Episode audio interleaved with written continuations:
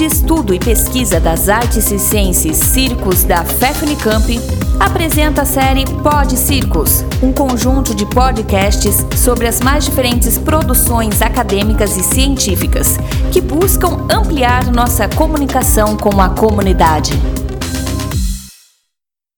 Olá, camarada do Pod Circos. Eu sou Rômulo Ostos, doutorando em Linguística pela Unicamp e pesquisador do Grupo Circos. Dentro dos estudos da linguagem, a teoria que ancora meu trabalho é a análise de discurso.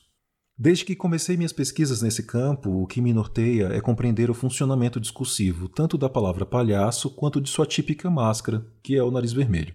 Faço isso analisando diversos materiais que estão em circulação por aí, sejam eles entrevistas, vídeos, memes, charges e por aí vai.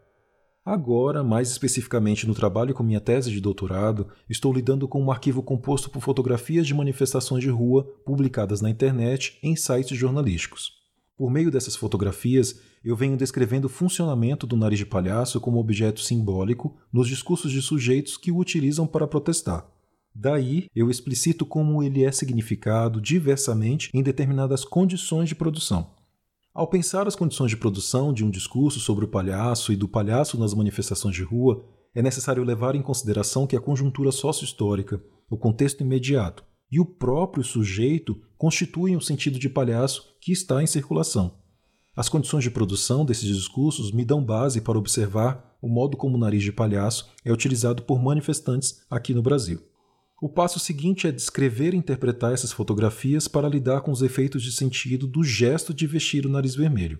Por exemplo, um dos efeitos de sentido que temos do uso do nariz vermelho nas manifestações é o de que quem protesta desse jeito está dizendo que foi passado para trás, foi enganado, que não quer ser feito de bobo.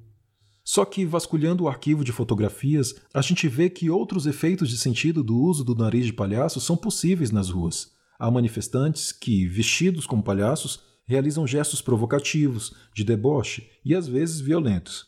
Há quem chame esse último tipo de manifestação de performance tática. Futuramente tratarei disso aqui no podcast dos circos. No momento eu quero divulgar um trabalho que fiz em 2018. O título é Panelaço é uma palhaçada? Cenas prototípicas de um sujeito em protesto carnavalizando o político. Nesse artigo, eu apresento uma análise que fiz depois de reunir fotografias de manifestações de rua em várias cidades brasileiras entre os anos de 2006 e 2018. Nessas fotografias, podemos ver manifestantes fazendo uma articulação entre o uso do nariz vermelho e o gesto de fazer panelaço realizei um procedimento que chamamos na análise de discurso de deslinearização de imagens. Isso seria observar o que está formulado em dada fotografia e remeter essa formulação ao que chamamos de memória discursiva. Feito isso, consideramos o que é possível ser formulado enquanto imagem similar ou distinta em outros materiais. Com isso, chego a várias imagens de manifestantes que articulam o uso do nariz de palhaço com o panelaço, imagens que funcionam como paráfrases umas das outras. Assim, pude compreender que tais manifestantes se significam diferentemente em diversas posições, como a do trabalhador ou a do ufanista, a partir das condições de produção nas quais eles vão constituindo seus discursos de reivindicação, oposição, crítica, entre outros efeitos. Isso me levou também a perceber que usar o nariz vermelho e fazer panelaço está funcionando como uma cena prototípica de um sujeito em protesto, ou seja, uma imagem exemplar, uma imagem que você bate o olho e logo pensa: já vi isso em algum lugar. Eu quero sugerir fortemente que você leia o artigo completo para entender tudinho. O link está na descrição deste episódio. Talvez o que lhe possa interessar mais no trabalho é ver que a articulação entre o nariz de palhaço e o panelaço não é uma forma exclusiva de manifestação de determinado movimento social. Isso me faz lembrar de uma frase que até pouco tempo atrás tinha bastante presença nas falas de quem criticava os panelaços.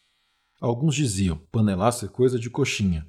Ao contrário disso, as fotografias analisadas nos mostram que, ao longo do período em que elas foram feitas, essa articulação entre panelaço e nariz de palhaço ocorreu entre diversos movimentos sociais cujas lutas são até mesmo antagônicas. Um bom exemplo disso foi uma fotografia que analisei, publicada no Portal Terra em 2005, que mostra certos integrantes e apoiadores do MST, o Movimento dos Trabalhadores Sem Terra, usando o nariz de palhaço e batendo panela numa manifestação no Rio de Janeiro. Ao analisar essa fotografia, a gente vê que não dá para dizer que os integrantes do MST podem ser nomeados coxinhas só por terem feito panelaço. Esse fato tem a ver com os distintos modos como os nossos dizeres e nossos outros gestos simbólicos vão se historicizando. Repare como, atualmente, vivendo no isolamento social pela pandemia de Covid-19, há muita gente fazendo panelaços de suas sacadas contra e até a favor do presidente Bolsonaro.